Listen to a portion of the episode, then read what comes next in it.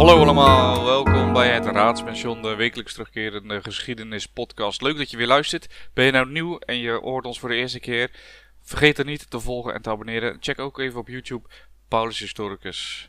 En ehm, dan gaan we het vandaag hebben over de Oost, de film, beladen film over de politionele acties in Indonesië. En toen nog Nederlands-Indië uiteraard. Ik zou deze podcast eigenlijk opnemen met Pascal, een, uh, veteraan. En hij zou ons uh, meenemen in zijn gedachten over de film. Helaas uh, lukt het ons niet om een goede afspraak te maken om de podcast op te nemen. Dat is natuurlijk jammer. Maar ik wilde jullie niet langer in spanning laten wachten op mijn idee en mijn gevoel bij de film. Dus we gaan het vandaag gewoon doen. maar eerst even de luisterpost.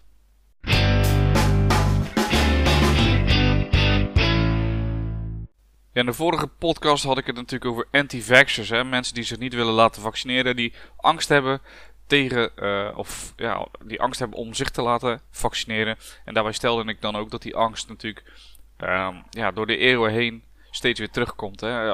we keken vorige keer terug naar het pokkenvaccin, waarbij er een beetje koeienvirus ja, werd toegediend. En werd toegediend aan kinderen.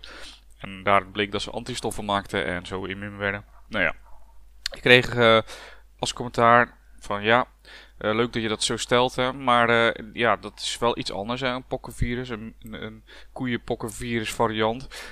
bij kinderen injecteren als ja, werken met een RNA um, vaccin, wat schijnbaar volgens sommige mensen op DNA-niveau je DNA aanpast. Nou, ik ben geen medicus, hè, ik ben geen virusspecialist, dus ik heb geen idee of dat dat echt zo is. Ik heb me laten vertellen door uh, professionals en door mensen die ervoor gestudeerd hebben dat het niet zo is. RNA blijft niet in je bloed zitten, dat uh, wordt weer opgelost. Maar goed, weet je, uh, trek je eigen conclusies. Ik denk gewoon, en dat was eigenlijk het punt wat ik wilde maken, dat angst voor vaccinaties, dat dat niet nieuw is. En dat angst tegen overheid en overheidsbesluiten, dat dat niet nieuw is blijkbaar ook niet tegen farmaceuten. Ook in, met het pokkenvirus zag je dat mensen dachten van die farmaceuten willen alleen hun zakken vullen. Uh, en het enige wat ik daar nog over wilde zeggen is dat ik uh, die angst ook wel ergens begrijp. Als je ziet hoeveel winst mensen uh, die bedrijven nu maken, moet ik zeggen. Ja, dan is dat ook wel logisch dat je daar soms misschien vraagtekens bij zet. En als je dan hebt iemand zoals Dr. Salk, hè, die het poliovaccin ontwikkelde, die heeft het gewoon gratis eigenlijk dat recept gegeven aan iedereen die het maar wilde maken. Hetzelfde als met Tesla natuurlijk. Nikolai Tesla heeft heel veel zaken uitgevonden. Heeft hij geen patent op aangevraagd. Dat zijn natuurlijk de echte helden. Maar ik wil er wel bij melden eigenlijk dat ik niet denk dat het daardoor uh, minder veilig is. Hè. Nou, in mijn beleving lijkt het me heel onlogisch als je de samenleving gaat vergiftigen. Want dan hou je niemand over om uiteindelijk nog je product aan te verkopen. Maar goed, Um, die discussie ga ik niet nog een keer voeren natuurlijk. Uh, de bedoeling was eigenlijk om te laten zien dat die angst voor vaccins gewoon terugkomt door de geschiedenis heen. En toen kreeg ik natuurlijk ook nog de vraag over uh, de situatie in Belarus. Er is een vliegtuig aan de grond gezet. Um, er is een tegenstander die in dat vliegtuig zat, de tegenstander van, uh, van het regime. Die is gearresteerd. En ja, wat, wat, wat ik daar dan van vond, ja. Ik denk dat ik het hetzelfde vind als heel veel mensen dat dit echt niet kan. Dit is echt not done gewoon om het staatsterreur op deze manier uit te voeren. En als we dan toch hebben over dictatuur, dan laat het echt zien dat dit, dit is echt een dictatuur. Dit is echt een, of een beginnende dictatuur, eh, als het niet al een dictatuur is. Dus nee, um, dit, dit is heel duidelijk dat, dat hier iets aan gedaan moet worden. En het grappige is, en dan komen we wel terug op uh, wat natuurlijk vaak gezegd wordt, hè, geld en macht. En dan komen we terug, wat gaan de EU-leiders eraan doen? Hè? En um, op het moment dat ik deze podcast opneem, weet ik dat nog niet. Uh, misschien is het inmiddels al bekend, uh, dan excuses. maar wat wel duidelijk is, is dat Belarus wel een soort ja, positie heeft waarin zij uh, dit soort dingen kunnen maken, omdat zij bijvoorbeeld uh, de gaskraan dicht kunnen draaien naar Nederland of, uh, of tenminste Europa. En ook olie schijnt via pijpleidingen, ook via Belarus te lopen. Ik denk daarom dat het ook echt belangrijk is, of je nou voor of tegen klimaatverandering bent, dat we afgaan van die afhankelijkheid van de olie. Hè. Je ziet dat die olie komt uit landen waar, waar we eigenlijk als westerse samenleving iets van vinden. Maar we kunnen er niets van vinden, want we zijn te afhankelijk. Het is alsof je je moeder haat, maar uh, omdat hij je steeds slaat, maar je kan niet weg, want je, je woont daar. Nou, misschien is dat een slechte vergelijking, maar ja, dat gevoel heb ik dus. Um, dus ja, mijn mening zou zijn: zorg dat we onafhankelijk worden van olie en uh, gas. En uh, laten we zoeken naar andere bronnen van energie. En op het moment dat we dat kunnen doen en we kunnen onszelf daarin bedruipen, dan uh, hebben we ook die landen niet nodig. Kunnen we ook een, een harder statement maken, kunnen we hardere eisen stellen, kunnen we hardere sancties instellen, whatever je wil. maar nu zijn we dus te afhankelijk om dat te kunnen doen. En dan wil ik nu doorgaan met het historische nieuws.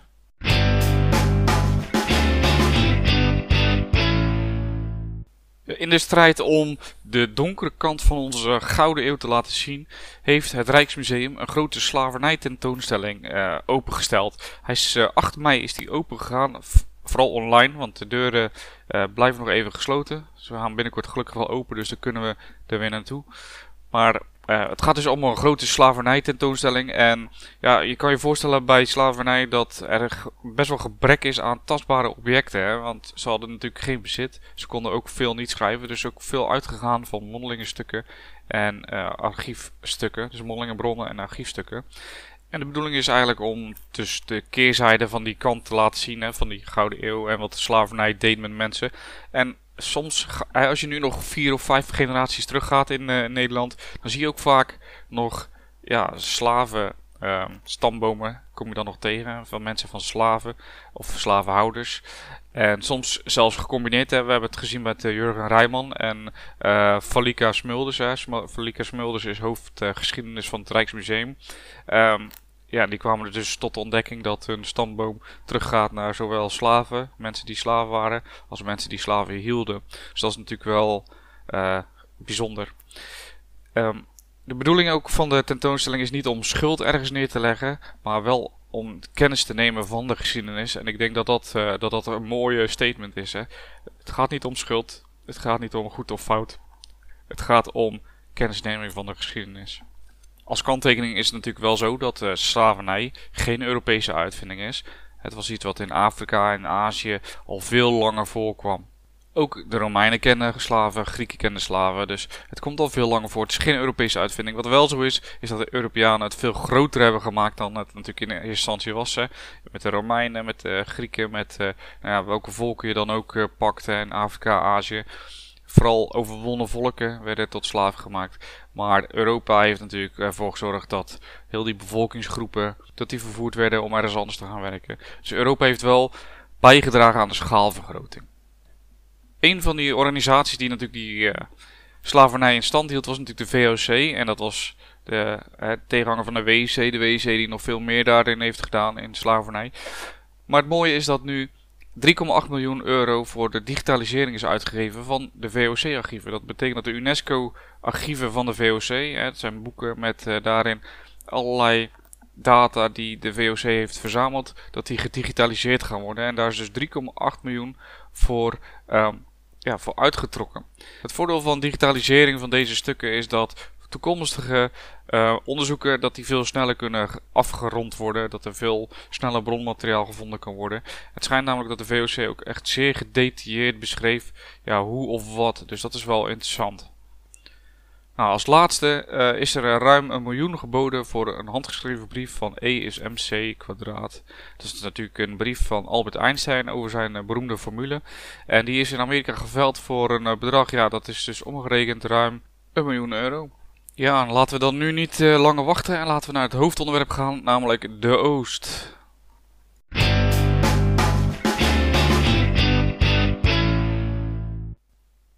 Ja, de Oost, laten we daar eens over gaan hebben. Want de Oost is een uh, Nederlandse film over de politionele acties. En daar wringt natuurlijk ook wel een beetje de schoenen. De politionele acties, omstreden begrip. Is het een politionele actie? Was het gewoon nog ouderwetse oorlog?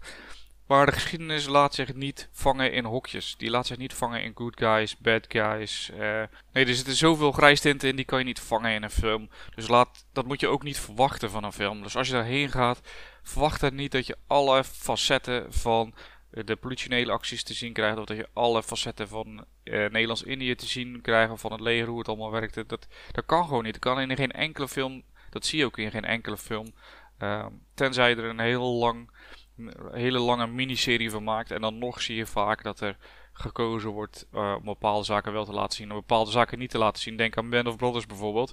Als je het boek hebt gelezen, dan weet je waarover ik het heb. In ieder geval, de Federatie Indische Nederlanders die was uh, niet echt blij met de Oost. Uh, zeker niet naar aanleiding van de trailer. En ze vonden dat daar uh, veel vergelijkingen in zaten, verwijzingen in zaten naar uh, Nazi-Duitsland. Denk daarbij aan uh, donkere uniformen. En ehm, de omstreden legerkapitein Raymond Westerling, alias de Turk, die met een ja, Hitler-snorretje vonden ze rondliep. Dus ja, zij waren al van mening dat dat niet echt een, of dat het een eenzijdig verhaal zou vertellen.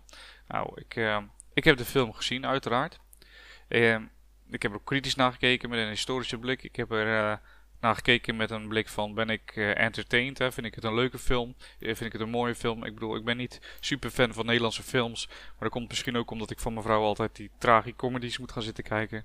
Dat weet ik niet. Maar in ieder geval, uh, ja, ik vond het een ik vond het een mooi film. Ik vond de set mooi. Ik vond het goed, geacteerd. Hè. Het is een, qua voor Nederlandse begrippen vond ik het echt wel een uh, ja, grootse film. Uh, zag het eruit.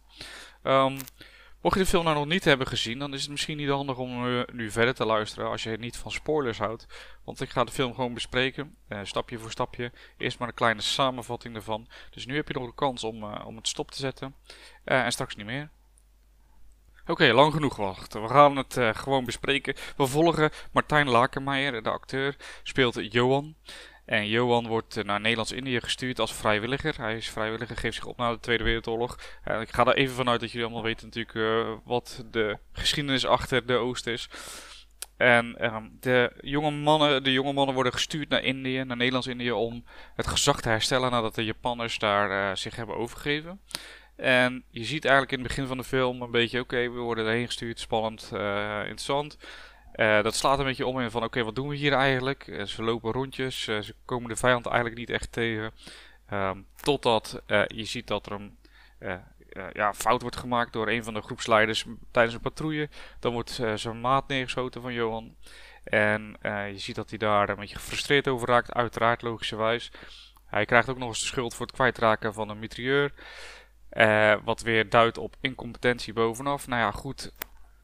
Je ziet dat hij zich ook verveelt. Hè. Het, is een, uh, het is een setting waarbij er niks gebeurt. Je, je, er zijn geen confrontaties met de, met, de, met de vijand, met de Indonesische vrij, vrijheidsstrijders. En dat maakt het gevoel dat, dat er eigenlijk niks gebeurt daar. Dat het eigenlijk meer, min of meer vakantie is. Uh, dat, gevoel kreeg ik een beetje in dat eerste gedeelte.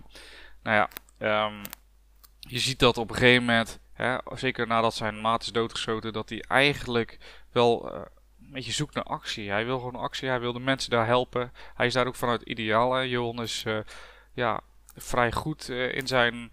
Tenminste, dat, zo komt het over daar, dat hij goed is van binnen, dat hij het goede wil doen. Um, wat de kijker weet, maar de mensen om hem heen niet weten, is dat hij zoon is van een vrij groot NSB-kopstuk. En dat maakt misschien zijn gevoel van ik wil het goede doen, maakt dat nog groter. En wat je wel ziet is dat hij natuurlijk steeds ja, geïrriteerder wordt, steeds uh, ja, meer zich afvraagt, wat doe ik hier? Waarom, waarom nemen we geen actie? Waarom doen we niks? En dan komt hij eigenlijk de Turk tegen, oftewel kapitein uh, Raymond Westerling.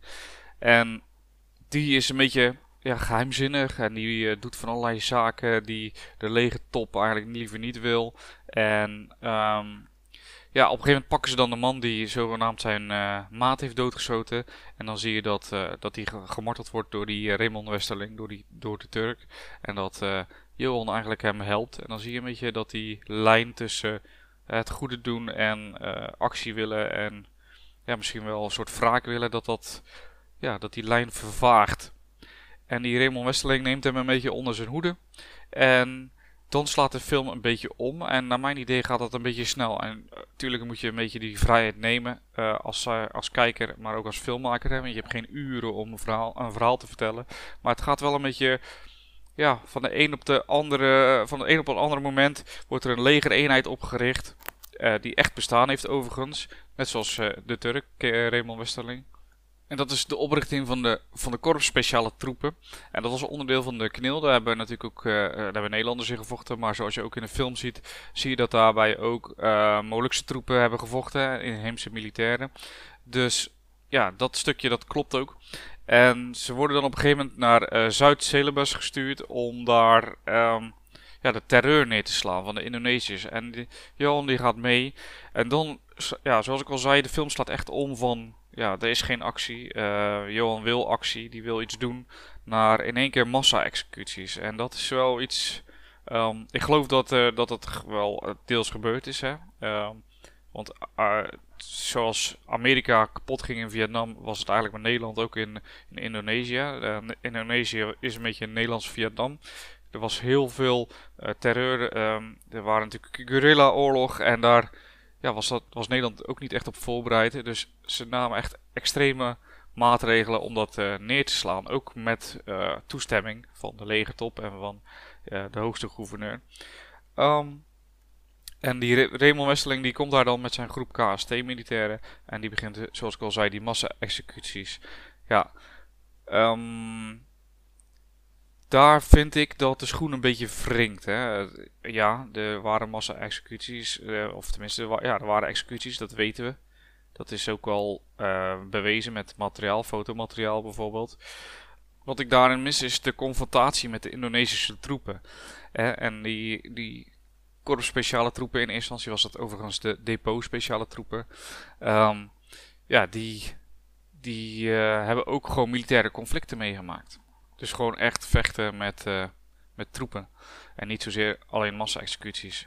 Maar dat gaat, eh, die overgang gaat mij uh, net iets te snel. Het is net iets te.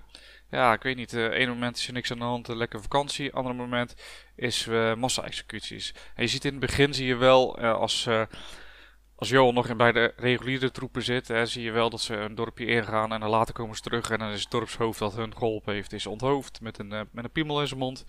Uh, onthakte, uh, afgehakte hoofd staat op een spies met, met zijn piemel in zijn mond. Ja, dat is, dat is dan één ja, triggertje misschien, maar ik het is allemaal zo dun. En natuurlijk, je moet die vrijheid ook nemen, maar ik, ik voelde de noodzaak niet tot die executies. Hè? En dat, dat is iets wat ik dus miste. Um, en daarin kan ik me wel iets voorstellen op de kritiek. Hè? Het is te zwart-wit. Het is te ja, eenzijdig.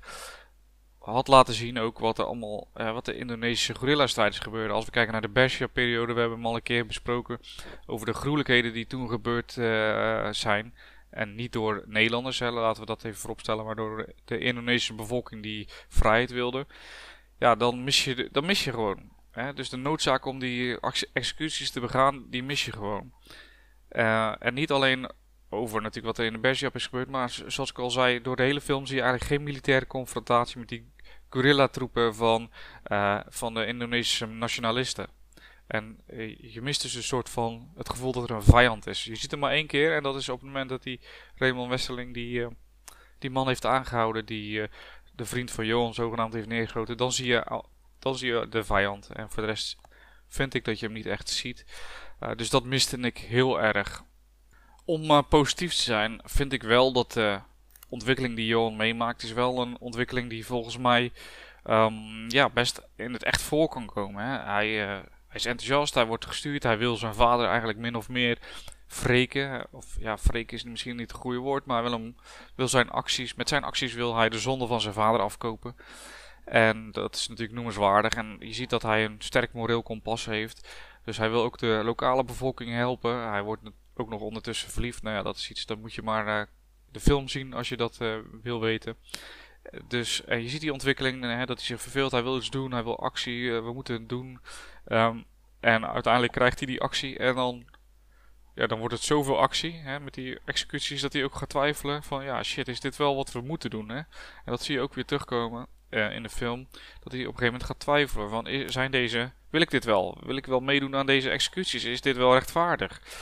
Dus in dat opzicht dat vind ik wel een mooie ja een mooi verloop in de film. En dat, uh, vind ik, dat vind ik heel goed gedaan. Ik vind ook de, zoals ik al zei, hoe het eruit ziet. En ik vind het, ik vind, ja, ik vind het een goede, in dat opzicht een goede film. Hè. Ik miste dus, want nu klinkt het natuurlijk heel negatief. Ik miste de noodzaak tot die executies. Dus dat is in één keer van, uh, mooi weer vakantie. Uh, Oké, we willen wat actie, bam, executies.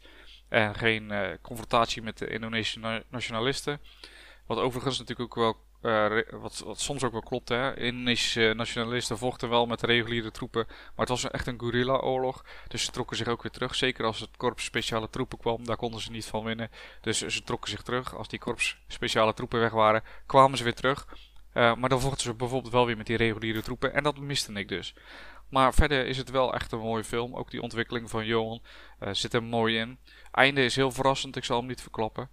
Um, er zitten genoeg details in die ook echt historisch gezien kloppen. Nou ja, zoals ik al zei, met historische films moet je altijd een soort vrijheid nemen, omdat de geschiedenis niet te plaatsen is in uh, goed of slecht. Hè. In dit geval wordt ook die Raymond Westerling natuurlijk best wel in het stukje spannend en dan later wordt hij een beetje ja, slecht, zou je het kunnen noemen.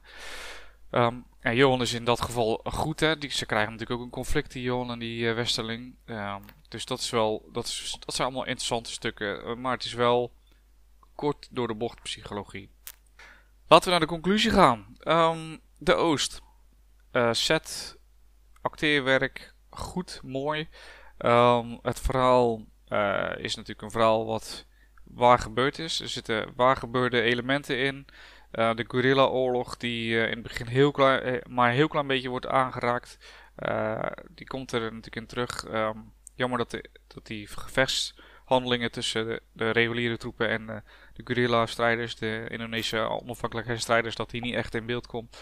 Um, maar goed, als je in een rustig gebied zit, kan ik me dat zo voorstellen. Dus ja, dat, is, dat is mooi.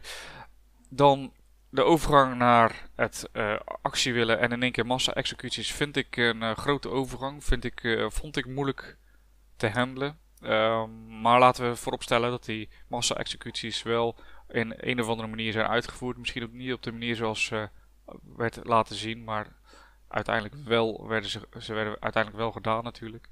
Um, dus al met al, ik vond het een goede film. goed begin om deze moeilijke periode, deze zwarte bladzijden uit de Nederlandse geschiedenis te laten zien. Dus zeker een 10 voor lef. Zeker als je ziet ook wat er, uh, ja, wat er voor commentaar is gekomen op de film. Uh, ja, ik ben benieuwd of er nog meer van deze films komen. Uh, ik ben benieuwd of deze geschiedenis nou wat, wat groter wordt gemaakt. Um, ja, heel erg nieuwsgierig naar. Dus ja, de Oost krijgt van mij wel een dikke voldoende. Als ik een van tussen de 0 en de 10 zou ik hem toch zeker 7,5, 8 geven.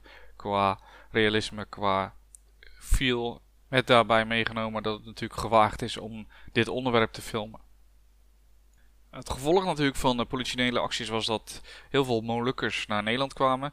Uh, vooral Molukkers die meegevochten hebben tijdens de politionele actie uh, aan de kant van de Nederlanders. En dat is ook iets wat wel wordt laten zien in de film. Als laatste nog even, voordat ik dat natuurlijk vergeet, wordt dat ook in de film laten zien van waarom die Molukkers dan uh, meevochten met Nederland. Dus dat, dat is echt ook plus, plus 1 weer. Um, leuk feitje overigens. Ja, leuk is misschien niet de goede benaming voor dit onderwerp. Maar een interessant feitje, laat ik het zo zeggen. Na de soever soevereiniteitsoverdracht kwam, kwamen de militairen nog één keer in actie. het was niet met toestemming van de Nederlandse regering of de Nederlandse superieuren. Maar in 1950 waren een aantal van de voormalige KST-troepen betrokken tot, bij een poging tot een staatsgreep tegen het bewind van president Sukarno. En Sukarno die natuurlijk eerst president van Indonesië was. Onder leiding van kapitein Raymond Westerling. Nou, ik denk even genoeg over de Oost. Um, ja, bedankt dat je geluisterd hebt. Heb jij nou vragen over de Oost of opmerkingen of wil je bepaalde zaken weten? Of heb je gewoon algemeen vragen of opmerkingen? Laat het me dan weten. Uh, stuur ze naar geschiedenis.paulushistoricus.nl Check ook even mijn Facebook of uh, YouTube of uh, Instagram of Twitter of whatever. ik ben overal te vinden. daar kun je ook berichtjes achterlaten. Um, en ik wil jullie gewoon weer bedanken voor het luisteren in het algemeen. en dat jullie zo trouw blijven aan de podcast. Vind ik super tof om te, terug te zien in de statistieken sowieso. En de luisterpost die ik krijg. Dus nogmaals bedankt voor het luisteren. En tot volgende week.